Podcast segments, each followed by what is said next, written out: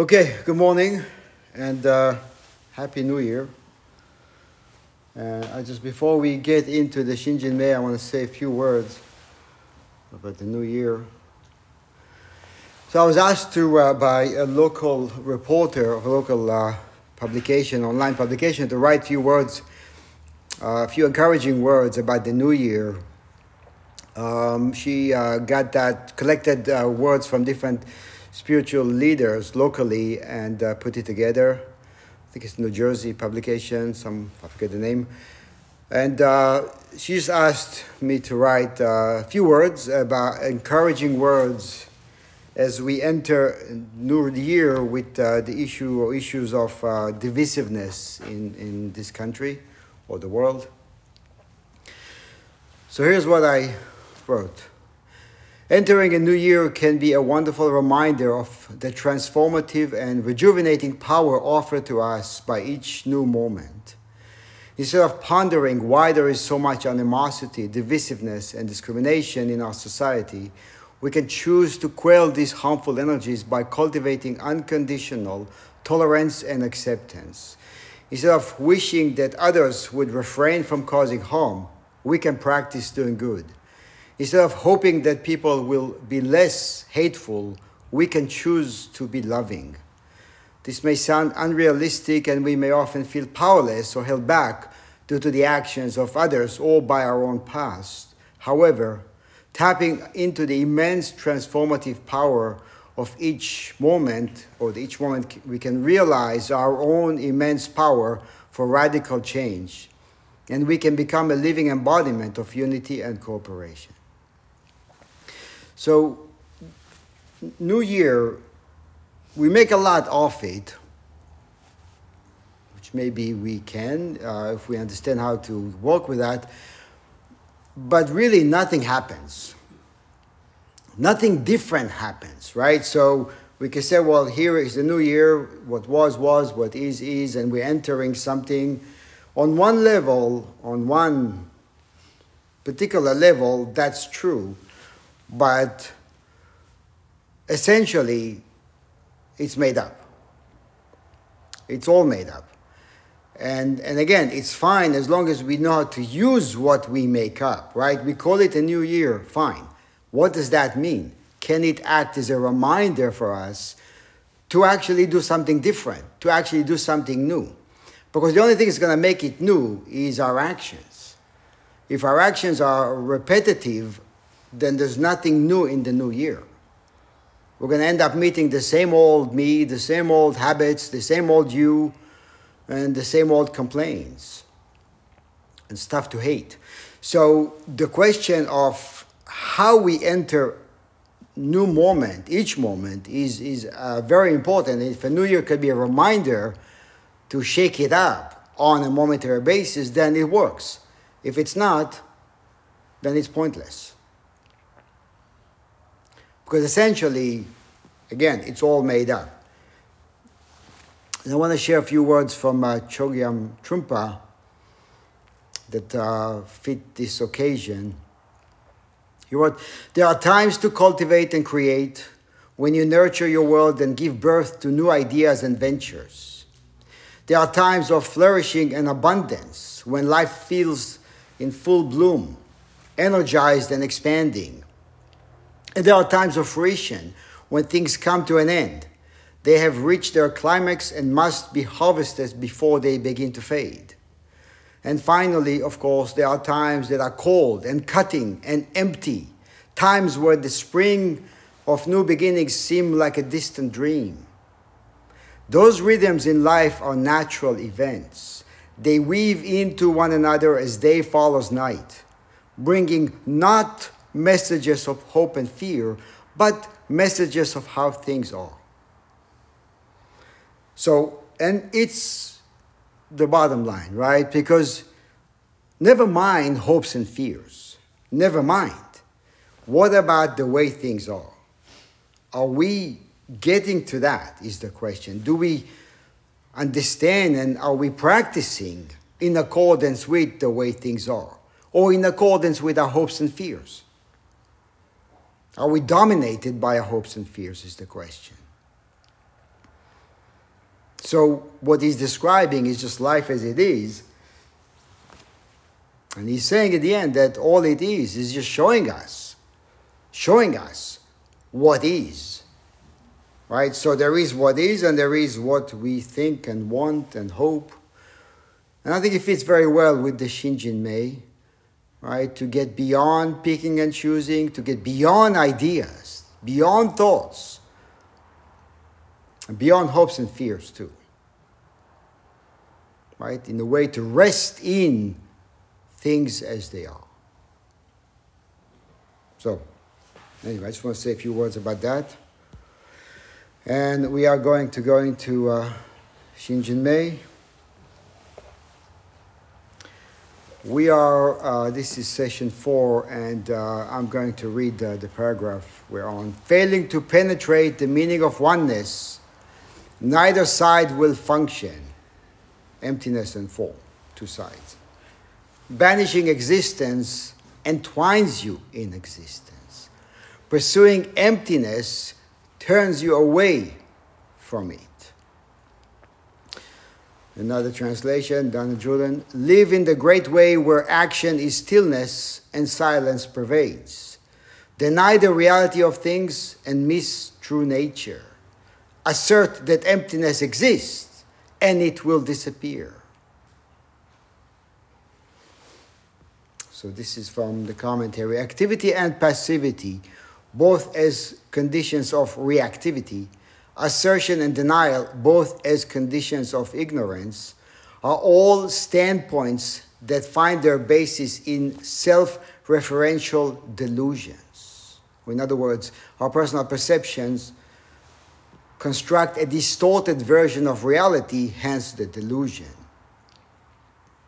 Then he says, when one lives in the way, in the Tao, or oneness of things, all these standpoints become false in, in the sense that they ultimately prove to be mere concepts and collide with the experiential reality of our lives.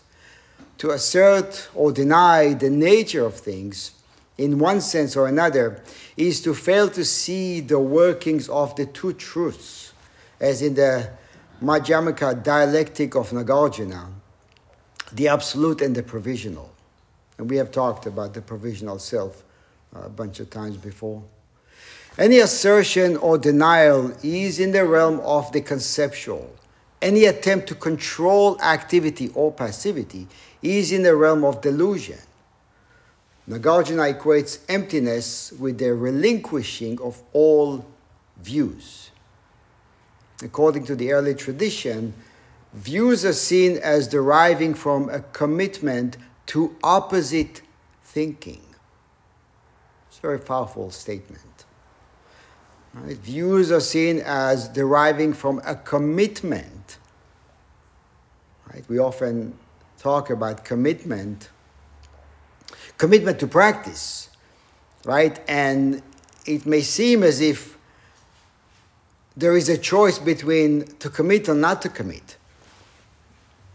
But that's not true because when we're not committed to practice, we are committed to something else.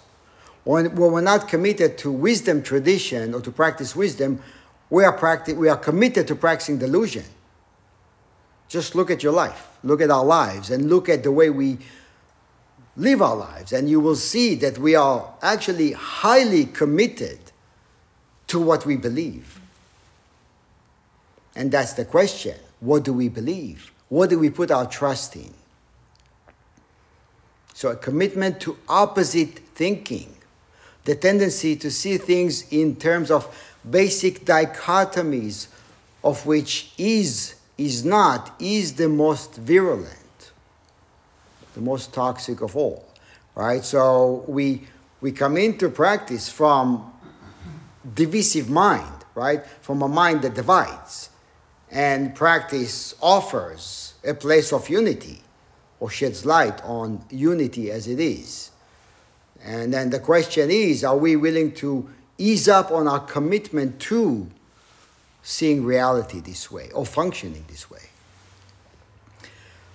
Confusion and ignorance arise on the basis of the sedimentation, settling of these distinctions slash identifications, which in early Buddhism are referred to as samskaras, habituation, impulses, or dispositions with respect to speak, speaking, thinking, and acting. Letting go of all views means disengaging oneself from the realm of abstract, conceptual reality and stepping into the world of mind body experience in this very moment. In such an experience, as Sengcan himself says at the end of this poem, there is no being or non being in abstract conceptual ways, nor is there a denial of anything. So that's the commentary. Now, the problem with that, the problem with, with, with um, turning towards that is that there's nothing to turn towards.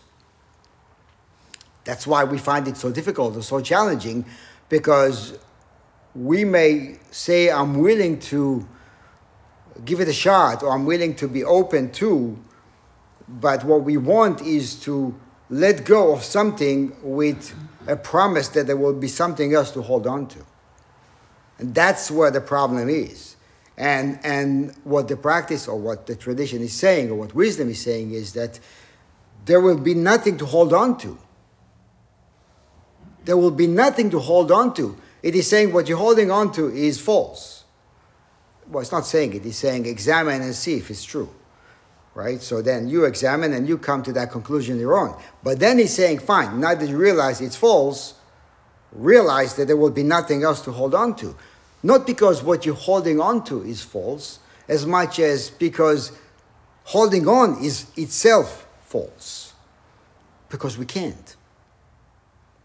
Not because I'm going to convince you that there's something better for you to enter. Right? And then all it is just crawling out of one shell into another. And sometimes I think that's what it is. It's just we don't mind trying out something else as long as it's going to provide some sense of shellness or security or something to identify with. So, how do we do that? How do you do that? How do you, first of all, do you recognize where your security comes from? Do we recognize that? And second, how do we uh, ease up on that gr- grasp or the grasping? I know it's a big question, big questions, but let's try. Let's see where it goes.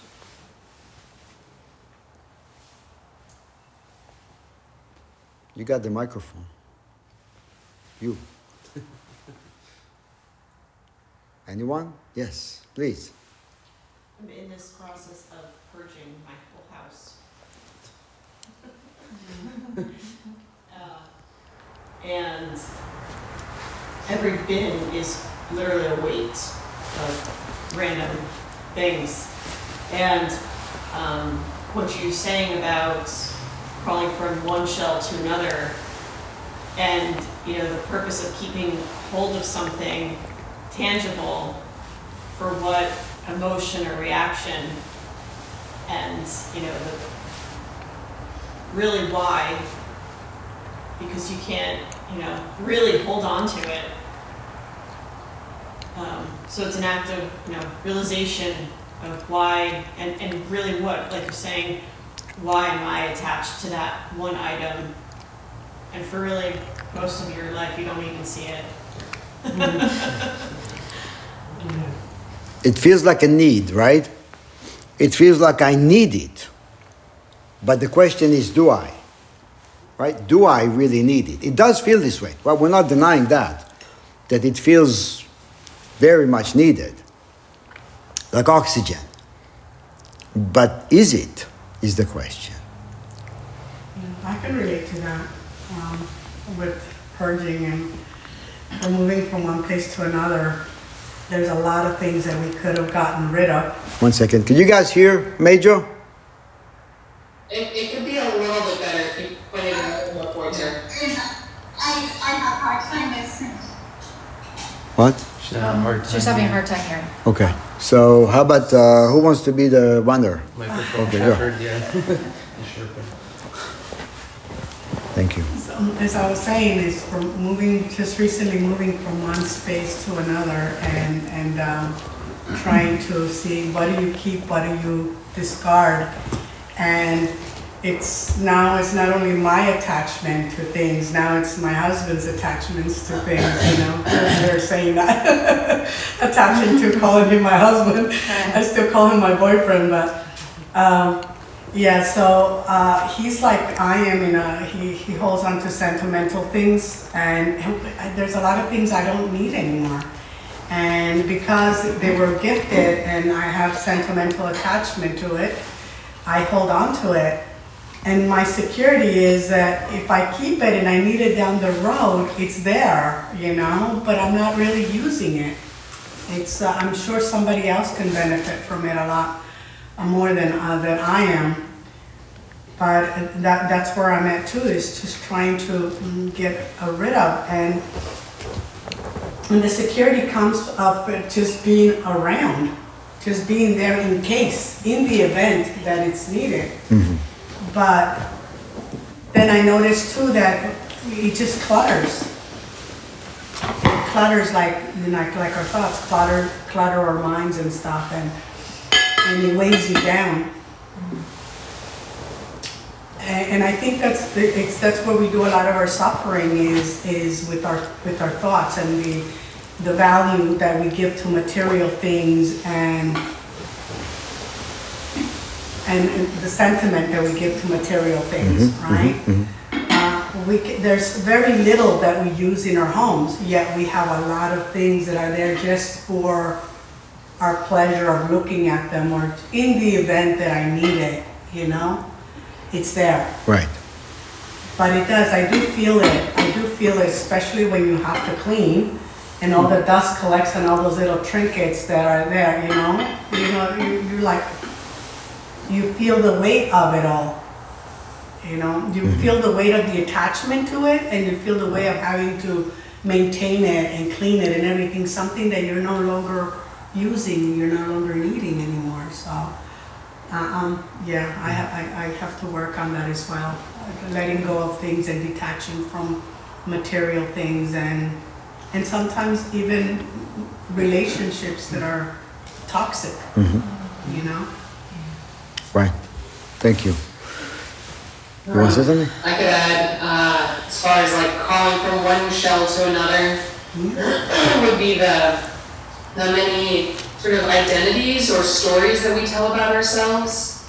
You know, like as a child, you're a child, so then like you identify or you know yourself like as this child in relationship to your parents. And then there's a lot of the, um, the social, uh, sort of confirmation that you're on the right track right? So like you're on school and you get grades, or you're in school and you get grades, or you're, you know, you, you get a job and then you are confirmed, your value is confirmed by how successful you are at your job. And um, I have a, uh, a close, close friend whose identity is so caught up in her work that when, you know, she was laid off, it was completely, it destroyed her understanding of herself.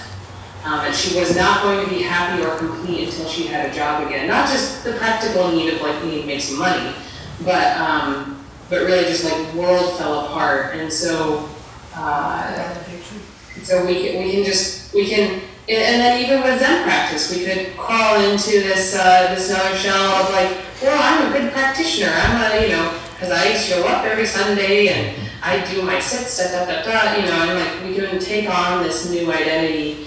And so even if maybe it's a healthy uh, sort of balance, or you know, it's you're seeing that it's um, you know it's positive in some way, we still can kind of crawl from one story, one identity to another. Uh, yeah. Thank you. Yeah, I agree with that. With this two weeks that I was sick, I was torturing myself from not being able to get up. Um, I, I, I, I was ill and, and I couldn't sleep at night, and then I would take something to help me sleep, like uh, Nyquil or something, and I couldn't get up in the morning to sit.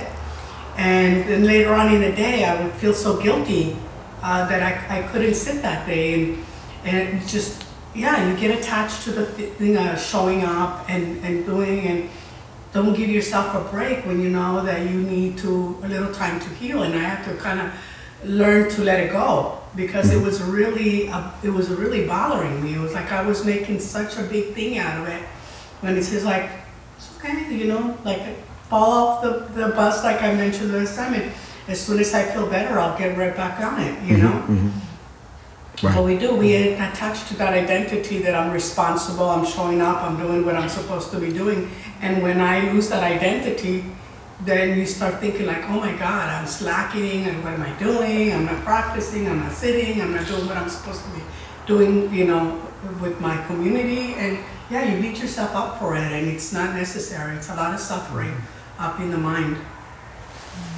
You want to? just bouncing off of, can you guys hear me? All right.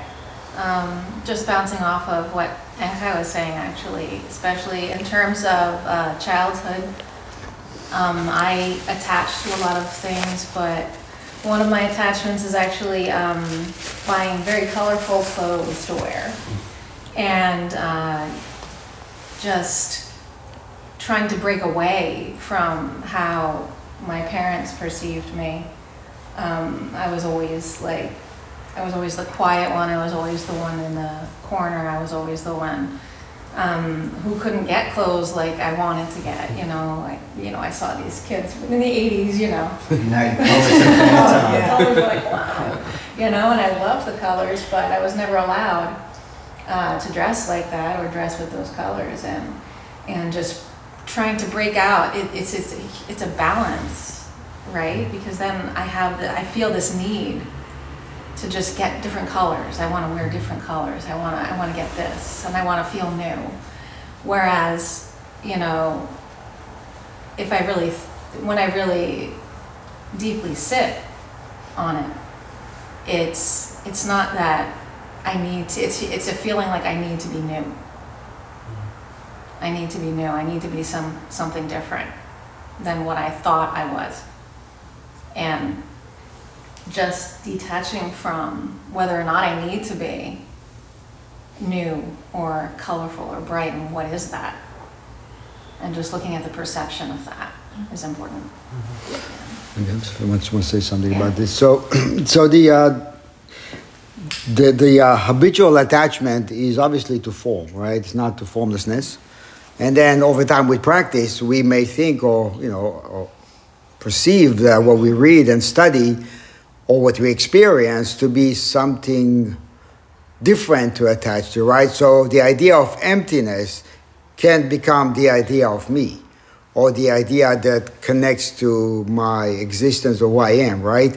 And, and what this is, this uh, paragraph is saying is banishing existence entwines you in existence. In other words, when you resist, when you push away form, you get you, it's also a form of attachment to form, right? So grasping or pushing are both expression of, um, of attachment to form, right? I don't like or I do like act the same way. Loving or hating it, that's why it says at the beginning, let go of love and hate. Not, not let go of love the way we see love, but let go of this attachment kind of love. I need it. It is me, it is who I am. I identify with that. So pushing or pulling both act the same way or will have the same results. So that doesn't work. Banishing existence entwines you in existence. Pursuing emptiness turns you away from it because it works the same way. Because we, the, the mechanism of uh, loving and hating doesn't go away. It just shifts from what we call form to what we call formless. But the mechanism is the same. Now I'm going to be in love with nothingness. Look at me, I'm nothing, I'm nobody. Wow, isn't that great, right? Because you have not gotten there yet. Right? So we make something of that, we make someone of that. And what we need to see is that mechanism. We constantly need to look at that mechanism of grasping. Why? And then fine, the, the grasping happens, but why do I do that? Why do I keep doing that? Do I need to do that? What if I experiment with venturing away from that? Experimenting with opening up the hand and keeping it open. Or practicing not knowing is another way to, another uh, uh, gateway to that. Can I, I, uh? One second, one, uh, one second. Mukai wants to speak, Yeah, that's sorry. and then and then you. Um, yeah, I, I think even you, in your discussion about you know grasping the the question of where do we find security might be misleading. Then, of I'm often you know feeling that of going well when I'm in a state of you know turmoil or shifting sands. My question is, what can I trust in? You know, what what is reliable other than death and taxes? You know, it's kind of uh, what can I like really and even in then i'm going what can i grab onto and like hold tight through these moments what what is what is really there Right. and i'm trying to then go oh well then i have to you know trust in myself and find security in myself and then i find nothing there and i'm getting aggravated that i can't look at to myself for for strength or for soothing and and i think that so much of that is tied to what you were saying about uh, sickness i hate to say it sometimes when I get sick, I feel like that's the only time I can rest because my body is basically shutting down and giving me permission, kind of giving me permission, but also I, I'm not in a position to put up a fight anymore. so I just relinquish. And, you know, even in moments of like, perver- you know, I haven't had a vacation in years, but even when I did take vacations, I couldn't rest. It felt like I had stuff to do. And it was always, you're always on. And, and I think it's interesting. I don't know. I was thinking about it. So my parents have an indoor outdoor cat, and he kind of comes and goes as he pleases. He's a little bit of a space cadet, but I love him anyways. Um, the other day, he went outside to go to the bathroom, and another cat came in the neighborhood and attacked him while he was trying to take a crap. You know, and it's going like, what is it like to live like that, where it's just kind of constant vigilance, but he's not even really looking at it like that. It's like it's not like a, you're always on or off. It's just you're just always where you are, and you know it's it's a I don't know. It's a very odd thing, and it's something that I think at the beginning of us discussing this, I was more preoccupied with the question of security and st- stability, and I still am in some respect. But I think I'm finding it. Um, I'm finding the question uh, to be um, lacking now. in a certain sense of like I don't think anything's there, and so maybe you know in the way that we approach Mu, it's unasking the question. Let's take security off the table for the time being and just look at what's in front of us. Right. What we're looking for does not exist. Yeah. So it's not that I'm not looking uh, in the right way. I'm not looking at the right, the right places. It's the looking itself that is based on what does not exist, right? Mm-hmm. Well, So, so when we when we say I'm looking for security or stability, well, that's the the disconnect from reality because reality is unstable. Yeah. It is not a problem. Mm-hmm. We make it a problem, but it's not a problem. Reality is unstable Yeah. because it's constantly changing. Mm-hmm. It's not against or for anybody or anything, it's just the way it is, right? So, and the question comes down to can I be okay with that? So, we, we spend some time on alignment, right? So, finding alignment between what I think or what's going on in my mind and reality itself. How do I merge? Yeah. How do I merge? Because if I don't, I'm gonna do suffering, Submerge. as you said. we do suffering. I like that. So, uh, but yes, that's how we uh, manufacture extra suffering. So thank you, Kakuo. Yeah, um, at, um, you know, Enkai and I have, have many, many times discussed uh, tidying up and, and Marie Kondo and, and, and what it means to clean and declutter. And so I was very interested in the discussion about declutter because I'm also doing a lot a house cleaning, one of those Japanese New Year house cleaning uh, kind of things. And you know, there's this idea from Marie Kondo. You take every article in your, everything in your house, and you hold it up to you, and you say, "Does this spark joy?" And you know, I was just thinking about why I love all my clutter. I love my clutter because it it, it reminds me of happy memories or things that I kind of don't want to let go of. Mm-hmm. And, and it's kind of a nice thing, you know. Oh, I love that trip I took, you know, ten years ago. I I want that souvenir to remind me. I want that picture. You know, I want that colorful shirt that I love or whatever. Um, and I feel like, you know, transcending all likes and dislikes is something like the Japanese Zen aesthetic. Sort of like, you know, the, the paintings that are behind you all, this a one empty circle, you know, one piece of calligraphy, a piece of wood, a Buddha, and a plant over there. That's like, that's like a minimalist kind of aesthetic. And, and I suppose that, you know, staring at a calligraphy of the empty circle is in some ways like transcending likes and dislikes. But I don't know. I mean, what happens when we just love things in this life and we don't want to let them go? And that can be a beautiful thing or it can be an attachment. Thank you. So, okay, so so you said loving things and we don't want to let them go. So here's a question: Does loving mean that? So you see, sometimes we, may, we I think we confuse grasping with loving. Grasping for security is not love.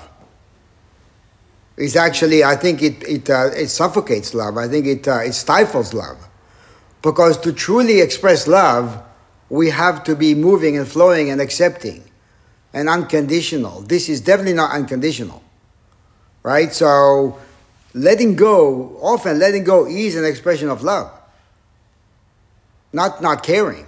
It's deeply caring. So, we allow for movement, we allow for expression, all kinds of expression. Right? So that's that's love in its deepest way or expression. All right, so so say again. What does it look like? Does it look like living in Nagasaki Zendo where everything is just minimalist and perfect? I mean, does it look like a Japanese rock garden? It doesn't look like anything. It doesn't have it doesn't have a particular look. Because because you know where Kako is sitting right now, that's what it looks like. Yeah. There's no other look like. Right? If if you're gonna look around yourself and say, well, this is not it, or it doesn't look like what I think it is, then you're gonna be rejecting. And rejecting is just rejecting. Right? And then you're gonna be looking for something else. And you're gonna create or change the apartment, put this shelf over there, that bookcase there. Then okay, now it's good. You sit down five minutes, okay, then ten minutes later it's not okay.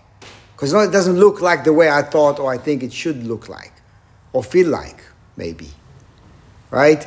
But right now, it looks like that. It looks like that. There's no extra, right? And there's no lack. And there's no like or dislike. That Well, that's, that's a question for you to examine. That's the question, right? How do you, well, there is likes and dislikes. The question, how do you work with your likes and dislikes? Um, okay. right? It's not, it's not, it's not, again, it's not a binary thing. Okay, I'm done. I'm not no longer gonna like and dislike. It doesn't work this way, right? It's working with the naturally occurring likes and dislikes. Uh, okay. There's no way out, there's no way out of that. But it's a question of how do I, how do I meet the arising likes and dislikes, right? Yes, without grasping. Right. Exactly. So practice practice non-grasping. Practice not pushing or pulling. Right? Thank you. And go ahead. So, um, um, as, as he's saying about, uh, about, uh, his vacations and the things that, that he enjoys and he likes and he loves, and it's, um, it also reminds me, I, I have a, a student that her, her home, um, unfortunately burned down, and she, uh, lost all her material things and things like that. Some things it was easier for her to let go, and some things were more difficult.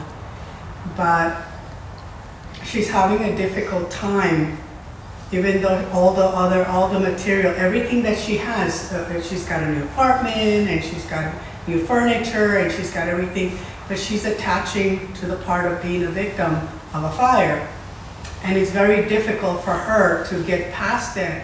And because of that, it causes a lot of negativity in her life. And then it, it's also making it difficult for her to be present in the classroom and gain everything and everything she's, she feels like a victim with everything. with everything, you know, no matter what it is that you present.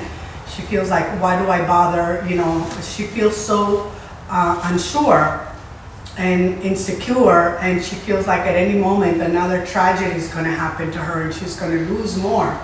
So it's it's very difficult to to work with her, but little by little, you know, trying to uh, help her uh, open her mind, and she's starting to let go slowly, but it's very difficult for her. So it's I, I think about putting all our or like our marbles in one place or whatever. Like when you are expecting to material things to bring happiness, that is your form of love and happiness. When you lose your material things, it throws you totally off balance. When you are so, when you expect another person to bring you love and happiness, and that's the only value that we have is love and happiness, and that person is your whole life. And if anything happens to that person, your love, your happiness, your whole world is gone, then it makes it very difficult to snap out and continue your life after a loss like that, you know? And unfortunately, like uh, Jason was saying, like, how, where do we get our security? What, how do we feel secure in, in our lives when we are expecting another person that can be in our life for a long time or can be in our lives for a short amount of time to give us that security. We have to find it within ourselves somehow. Because otherwise, you know, it's going to be very difficult to continue our lives constantly worrying and thinking that at any moment we're going to lose our happiness, our balance, our love, our life, if we are putting so much value into everyone else and not valuing ourselves and what we're capable of, of accomplishing, I guess, you know? Okay. Thank you. You want to say something? No, no. Um, yeah, thank you for that. I think the uh, the issue is not just how do we function when we lose what we hold on to. Uh, the problem is how we live our lives when we grasp, right? So, so what you said obviously affects the relationship, and and it, it's it sucks out joy of the relationship because the relationship is is is burdened by the grasping. So you can't have healthy relationship with grasping, right? That doesn't work. So, and again, that's not a true expression of love. Grasping is not love. And I think it's important to uh, to make that distinction. Uh, I'm going to move on to the somebody who did not say anything that wants to say something about this paragraph. Now is your chance. Am I missing? Yeah, Asa. I think we have Dr. B, um, trying Oh, I think he was trying to say something. Who? Uh, in the corner. She's talking. Yeah, I can't, we can't hear you. Matthew? Okay, how about now? Yeah, it's good. Yeah, okay. Uh, for some reason I lost your all sound, but I'll just briefly I'll put the change my sound back. Uh, um, to me, it reminds me of uh, the practice of preferred indifference. Where I mean, sure, it's great to have certain things, but obviously you can lose those things, either they're tangible or intangible. So, in my mind, coming back to it is that you're good either way. That's what I mean by preferred. It's not that you don't care. No, sure, it's great to have a house that you know is perfectly clean all the time. But if you grasp onto that, then you're going to be, well, you're going to be sad. But at some at some point, you're going to be angry either with yourself or the situation. This is something you can't change. Right. So if you're good either way or working towards I'm good. I'm good with it either being this you know, monastic life or I'm good just as good, good with it. Things piled up in dishes in the sink. Like I mean, I'm, I'm looking after my three kids while I'm uh, here until my wife's visa gets approved, and, and it's a mess. But would I prefer it to be otherwise? Sure. Will it ever get to the point where it's not like that? Not with three kids in the house. Uh, so, uh, it, uh, that's what I try to work towards is that, you know, I'm good either way. I can look at it, yeah, there's a mess, eventually that mess will go away. At the same time, that mess will probably come back in a couple hours too. And then I'll just look at it and go, okay, that has to be cleaned up. because I just prefer not to have bugs coming into my house. But if the do come into my house, okay, they do, can do something about that. Right. Thank you, Matthew. And uh, yeah, welcome back uh, to the Sangha. So, yes, uh, what you're talking about is, is uh, being unconditional, right? So, to be unconditional, to take full responsibility at all times for our state of mind, state of being, so then we are not dependent on circumstances and conditions, right? So, we can work towards cleaning the house. We always can do that, right? Um, but then be okay with the way things are moment by moment, regardless of the way, regardless of whether or not we like it or dislike it. And that's the point.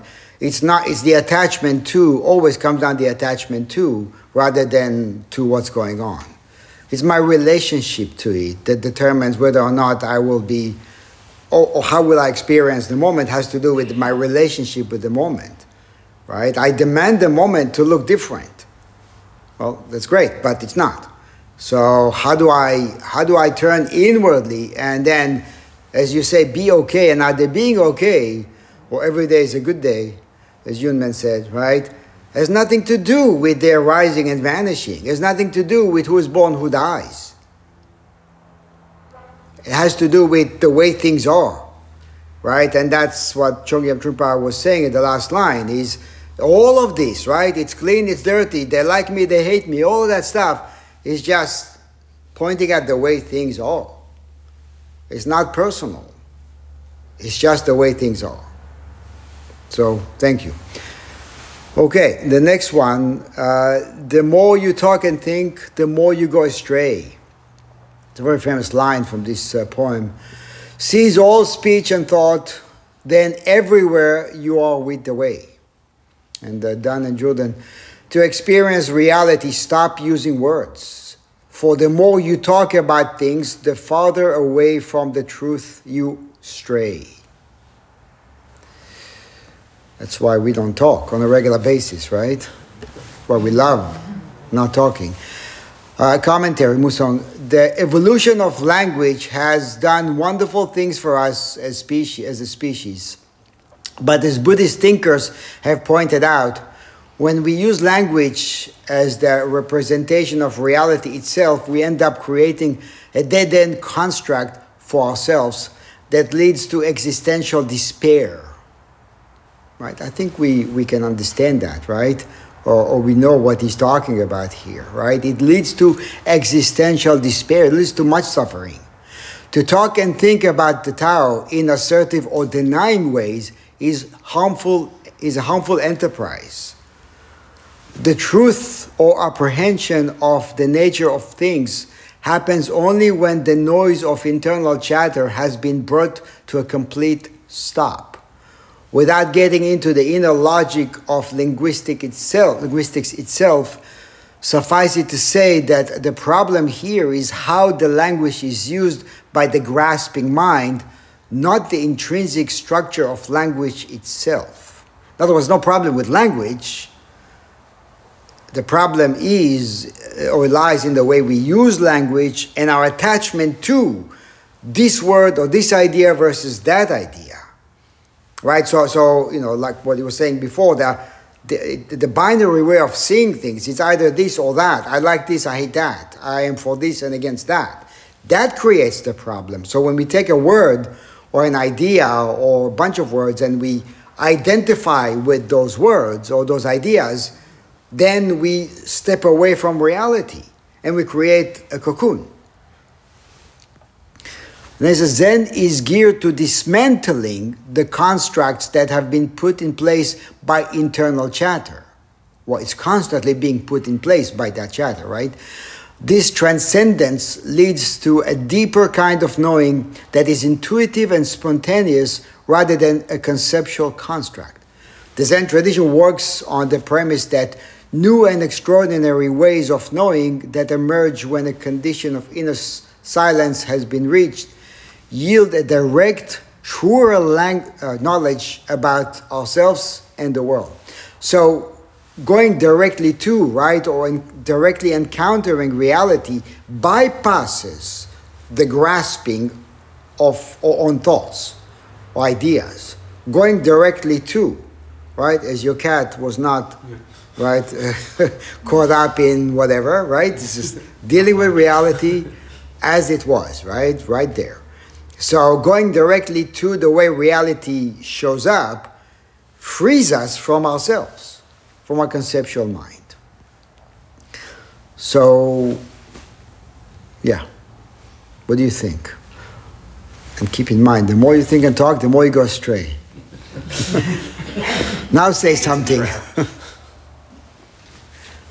Nice. I guess I've been um, kind of thinking about this um, because I, I, I, this poem and this writing is, is sort of showing us and talking, trying to trying to shed light on where where where we go astray in our you know in our in our lifetimes. And um, I think a little bit about um, um, what Yogi was saying about childhood and and how I'm wondering about childhood and, and even like infancy, you know, babies, we have like there's just so much that is that that a, a, an infant needs and to to understand to understand it and and be in the world but there's also so much so much that we we teach children that help like that kind of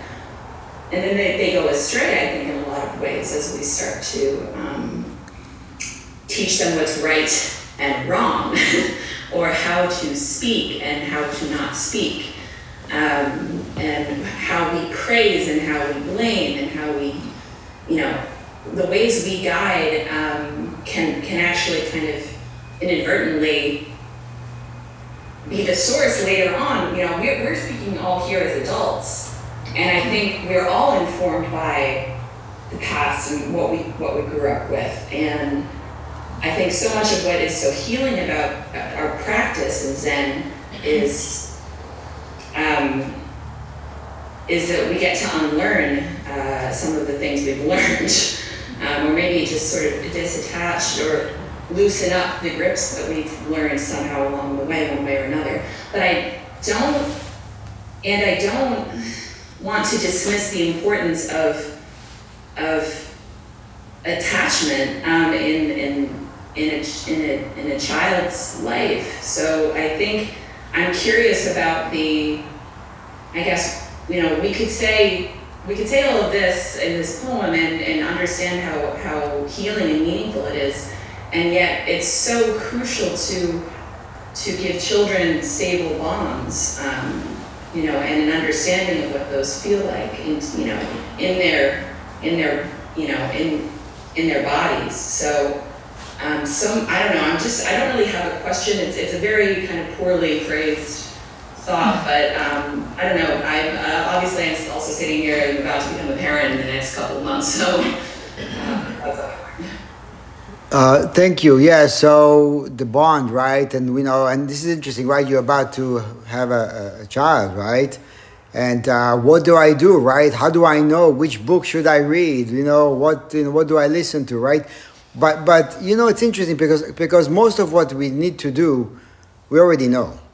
We don't know that we know, right? Because you know we are born to do that, right? You're born to have to, to go through what the experience you're gonna go through, right? It's not that you gotta go to school to know to do that. You really don't. People have done have been doing it for quite a while, right? Before before language was what it is, before schools were erected people had children and knew how to care for them, right? So there is that innate knowledge that we have to turn towards, right? I remember, you remind me of uh, my children were young. I went to the pediatrician. I asked many questions. What do I do? Should I do that? And he was just old school uh, pedi- uh, pediatrician. And he looked at me. He said, "Just love them and feed them. They'll do the rest. they know what to do." He said two things: love them and feed them. And I thought there was a lot of wisdom in that, right? And not only that they will know what to do, you will know what to do. Because you know what to do. You just know, don't know it yet because you haven't, you didn't need to tap that knowledge yet, right? But that knowledge is there for you. So it's very different. You know, this is this is talking about what you're talking about is an innate expression, right? Not not the extra attachments that we superimpose, or the or, or the um, the ideas, right, or mental construct that we superimpose on reality. You're talking about something very basic, very fundamental, which could be a good way to teach oneself how to be, how to trust something deeper. So you're going to tell us all about it, right? I could briefly maybe throw out there that uh, you said your um, the word attachment, like understand like there's the the parenting attachment like theory or whatever. Um, I think that that that word attachment, just like with you know saying like confusing love and attachment, or like a child understanding how to develop social relationships and feeling secure. I think there's a very big difference. There may be subtle difference. I don't know, um, but there's there's some sort of uh, difference. In, yeah, this word. This is the word. Words. This word, the same word, same letter, same sound comes out of our mouth, but like I don't think it means quite the same thing. In that, like a child learning how to, like a, a child who cannot survive on their own and is learning how to engage in social relationships, uh, attaching versus um, the grasping attaching um, that we're sort of talking a little bit more about. Right. Thank you. No, I I actually appreciate that because that's on my mind as well, but my work as a, in mental health, you know, I, I see, you know, where things go astray is so often in terms of post-traumatic stress or sociopathy or, or deep, deep, you know, whatever it could be walking through to borderline kind of tendencies, you know, speaking clinically for a second. But, um, you know, I think to keep it simple, right? Love and feed the children. Uh, they- they'll do the rest. We know what to do if we just keep it simple. I think you know so many of the the the, the wounds come up when we when we complicate things. Maybe that's what this this writing is really reminding us of too. So thank you. Right. So, so here's the question. You know, it's the first line here in this paragraph says, "The more you talk and think, the more you go astray." Why is that? Or, or, or maybe another way to ask uh, this is, what is it telling us? Right. So, the more you talk and think, the more you go astray. What is it telling us? Yeah. What I was thinking about, um, especially being so close to the holidays where you see lots of family and, you know, there's chatter, it's a whole house of chatter. Um, and what I was thinking about was when, you know, how more, how much more powerful it would be if there's some more silence or some more just interacting without so much language. Um, because what I hear when there's lots of groups of people together is a lot of what is talked about is complaints. you know, or you know, people get on that bandwagon of complaining or talking negatively about someone, and and that you know, it'd be so much better if we just didn't have those conversations. Um, so when I, you know, sometimes when I'm around that, you know, you jump on too, and you're you're like, oh, you know, this doesn't feel right. Um, so that's what I was thinking about when there's more talk that you know you go astray and how you know better it could be if you know a lot of the interactions were just in silence or in, in you know being synchronized in your actions, um, and also talking about you know children's communication and um, you know improvement there of of not you know um, discussing or, or talking about it rather than just you know doing you know kids get fidgety and, and things happen, you're, know, rather than saying that you can't have that toy, just, you know, take that toy away from them, like without words. So I think the more talk can be kind of just like I'm rambling now, better if it was more silent. Right. So, so this saying, right? The more you you talk and speak, the more you go uh, talk and think, the more you go astray. Is basically saying that we are already there, right? So one word, one thought takes us away, distracts us from realizing that we are inherently perfect, that we are not in question. So the thought of I'm in question makes me in question. Because I'm moving towards that direction, because I'm questioning my inherent perfection. then, well, maybe I'm not. Maybe I'm not that. Everybody else is, I'm not, right? So, but, and this is how, the, this is where Zazen is, is so medicinal, right? Because we turn inwardly and we sit with that which is. It's not in question, with that which is not in question, I should say. Right? That which is not in question is there. Whether the day is great or not so good, whether what happens, whether we like what happens or we don't like what happens, or we get what we want or we didn't get what we want. We sit, turn inwardly, there it is. All the time. So, what Matthew was saying, I'm good, right? That's the goodness. That's not in question. It's not good as opposed to bad. It's not good because I got what I needed or what I thought I needed or what I want. It's not good because 10 people said I'm a good person today or I'm a success or whatever. It has nothing to do with what's going on. And it allows us to deal with what's going on in a much more fluid way because we can become less attached. In other words, it works. but, but we have to uh, be super diligent um, and care uh, for the and nurture the practice rather than step in and out, in and out. That's not going to work. Right? So we have to turn towards it. Speak. Expound. So, I think the um, the first line of this paragraph, you know, is basically telling us to look, to pay attention, right? So, in a lot of the the koans, there's there's an introductory paragraph, um, and nine times out of ten, it always ends with look, or pay or attention, or something like that, and the reason why that's so important is because, um, you know, language itself is not a, it's not a very specific tool. Because even if you just look in the dictionary, you look up a word in the dictionary, there's four or five definitions for that single word. Mm. And then just add nuance to that, just add context to it. You know, when we talk and talk and talk about things, the meaning that we're trying to get across just diminishes because there's more time to think about, well, what is he really saying or what does she really mean? And then we start to think and think and think. And then we're not really listening to the person anymore. We're thinking about how we understand what they're saying or how we're going to respond to what they're saying. So I think it's extremely important to, to think of this, this idea of, of looking directly because as you were saying, if you look at what's happening, that's going to tell you how to respond. You don't have to think about it, right? You know, there, there's always that, that, that idea of, you know, you, you walk out into the street and the bus is coming, what do you do? Mm-hmm. Well, you get out of the way, right? You don't want to get hit. It's, it's very simple. And life is as simple as that. Even the most complicated situations are as simple as that. Because if you just look at what's happening, you'll know what to do.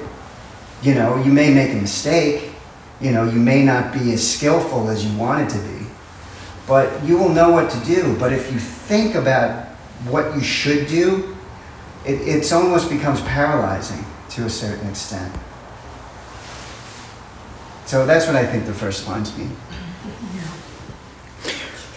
So, language. The problem, one of the problems with language is that we, we it uh, it represent. We, we say what we say, right? But you know, without often looking at why we say it or where does it come from, or what am I vested in by saying this, right? So, and it can be a good way to uh, to get in touch with what I am attached to and what I need to let go of rather than keep asserting it again and again and again, I need to turn it around and look at why am I saying this? Right? What is it serving? Right? Is it serving me or is it serving life? Is it serving, is is it helping? Or is it just about you need to listen to me? Right. Right? How many times it's about that? Yeah. Right? So if we take, you know, count to 10, as we say, right? If you take, you know, a few breaths to look at it, often I think we may end up saying nothing or saying less. Right? Right. Well, who's taken that advice? Never send an email in anger. Right? Yeah, it's like, there have been times where I've actually written the email just to see what it would look like. And then delete it. Yeah. Did you see the, about the new, the, the new operating system in the Mac now gives you a few seconds to, if you send an email, Are you sure? at the bottom, if you want to cancel it. Yeah, yeah, It actually, there's a delay there, right, which is, you know, it's a, it's a Dharma teaching, right? absolutely. Think again. Do you really want to do that? Yeah, I've encountered a few emails like that. You've received emails like that? Received emails I think it's actually brilliant. should, um, Yeah. Retract it. I, I write them, I do what you do. I You write them and then delete them. and I delete. Because then you get rid of it. Well, you can write and then look again and rewrite, rewrite, and then you may end up with, you know, from a, a whole page with one sentence. Yeah, That's all I really want to say. Everything else is just extra. Or the moment. Everything, everything else is about me. yeah. The one, the one sentence, this is about what's going on, It's like straining pasta. You know? right? What do I really need in here? But I, I think this is, you know, the, the important thing about this line is that we have to, it says what it says, but we have to see it in our own experiences, our own life, right? When do I talk too much? What does it mean to talk too much? Right? When am I, you know, it's not, they're saying, you know, only, he's saying only when uh, all thoughts stop completely. I'm not sure about that. I think, was it the Dalai Lama actually said that that's impossible. So, yeah. It's kind So of don't take my word.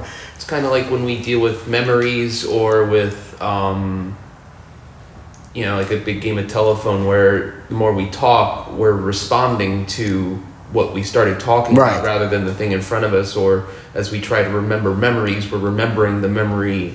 The re- we're remembering what we remember of the memory, and then it's just It like produces you know, more and more. Fidelity gets lost along the way of. Right, a lot of uh, A few memories together. and middlemen. it Doesn't sound right for some reason. And you remember it one way, somebody else Yeah. remembers it totally different. Right, so, so, so the, the point is in all that is to examine on the go, right, and see, you know, what's going on here, right? Where, where, is there too much, right? So now, in relation to thoughts, it's not too too many thoughts in my mind. It's I take the way I take them. I take them so seriously, and that's where the problems are, right? I, you know, here's a thought, and it must mean something. Why? Why do I think every thought that arises in the mind is more than just a thought? Right? I mean, I'm serious. It's just that, right? Who, who, who gives it substantiation and meaning? Right? So then the following thought gives substantiation to the previous thought. And on and on and on and on. And that's what we need, that's the process we need to see, right? We need to examine, expose. And there was, well, you know, it's okay. Let, let the mind run wild. Let it think, rather than try to stop it from thinking. To stop it is to, again, it's like to say, this is a problem for me, so you got to stop. Well, I'm attached to that. That's why I need you to stop. It's like I'm telling somebody, walk or go away from here because your presence here is irritating me. Right? I mean, it's common, but we don't say it, but we think it. Think it- We think it, right? But then, you know, and that, that thought is just fixed, right? But if we look at it, wait a minute, oh, you stay, and I'm going to work on this one here. Stick around, and thank you for sticking around. Because you give me an opportunity to work on something. Because if you go away, as I told you to do, then somebody else will show up, and that person will be annoying. Right? So, as the saying goes, Zen would be easy if it wasn't for other people. Right? That's the problem, other people. Anyway, uh, we have a few more minutes, so we're not going to go into the next paragraph because there's a long commentary I want to bring up with that. So, any other comments? Raise on. Here, give it to Raise My sense of this conversation, I think, uh, um, I think the focus is, the focus is um, how we can be in this minute, in this moment, and all the things that take us out, like language, I think is most often about the past or the future, and certainly with trying to raise a child. We spend a lot of time with our grandson lately, and so much of it is worrying, you know, if I'm gonna do this now, what's that gonna do to him when he's sixteen? And, um, Yeah. that, um,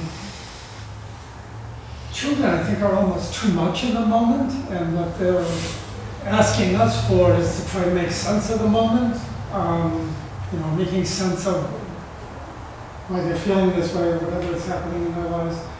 Um, so I think our effort to get into the moment is some sort of balancing of karma and upaya, that the more we can understand all of the things that are entering into the moment from the past that create this moment the way it is, and the more we understand all of the tools, language, um, that we have, um, that we can deal with that, um, is how we can experience the moment, how we can either be in the moment or not.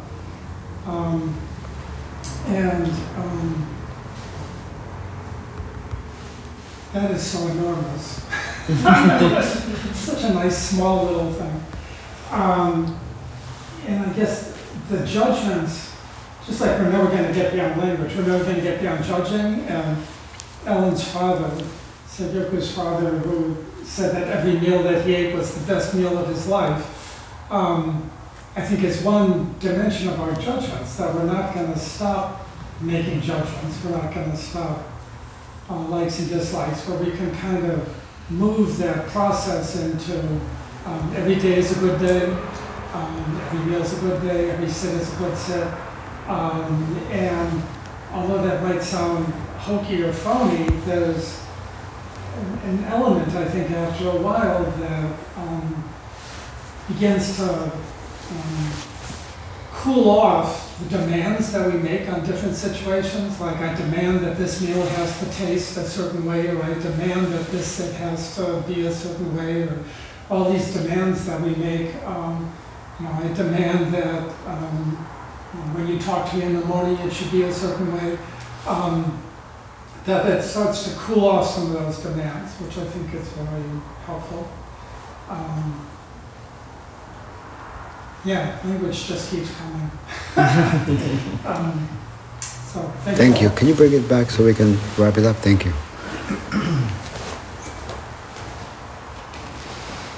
So there's one uh, uh, short paragraph I want to read from. Uh, this is from Reb Anderson, uh, and uh, the book of you know, being upright. Those of you who study Jukai have gone through this book, and this is about the nine precept, not praising self and expense of others. And he says, in order to realize the full liberating import of this precept, we need to become aware of how our self-serving impulses are laced into and insinuated into our speech.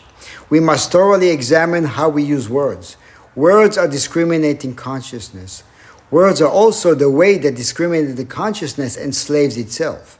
Observing how words enslave consciousness liberates discriminating consciousness. I think it's very fitting, right? Observing how we use language frees us from language, which means we can use it more skillfully. We could use it to do good rather than to hold on to uh, deepen grasping or, or further grasping. So it frees us to use language. Yes. Not from language, right? From attachment to language. Yeah. Right. It frees us from not from the from the need to use language. That doesn't make sense, right? But it frees us from. Uh, uh, so language is the master, and we are the servants. Often, right? We are serving thoughts. We are serving concepts. So looking at that, examining that, examine, and this is where we have to examine what am I vested in? Why am I, sometimes why am I not saying anything also? Right? It's not just words, it's also silence. We can use silence in the same way that we use words, in the same harmful way we use words. Right? So it's not just words, but it's our relationship with language, which of course I think includes or should include the, uh, the, the gaps between words, right? Or, or, or avoiding using language. So freedom um, includes using words when words are necessary and using silence when silence is necessary. Then we're skillful. So yeah, it's a It's a ta- it's a good task. So, anyway, thank you. It's been great and uh, to be continued.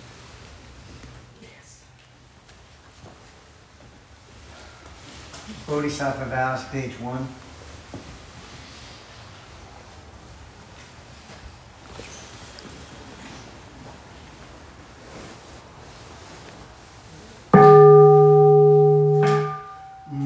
Bodhisattva vows for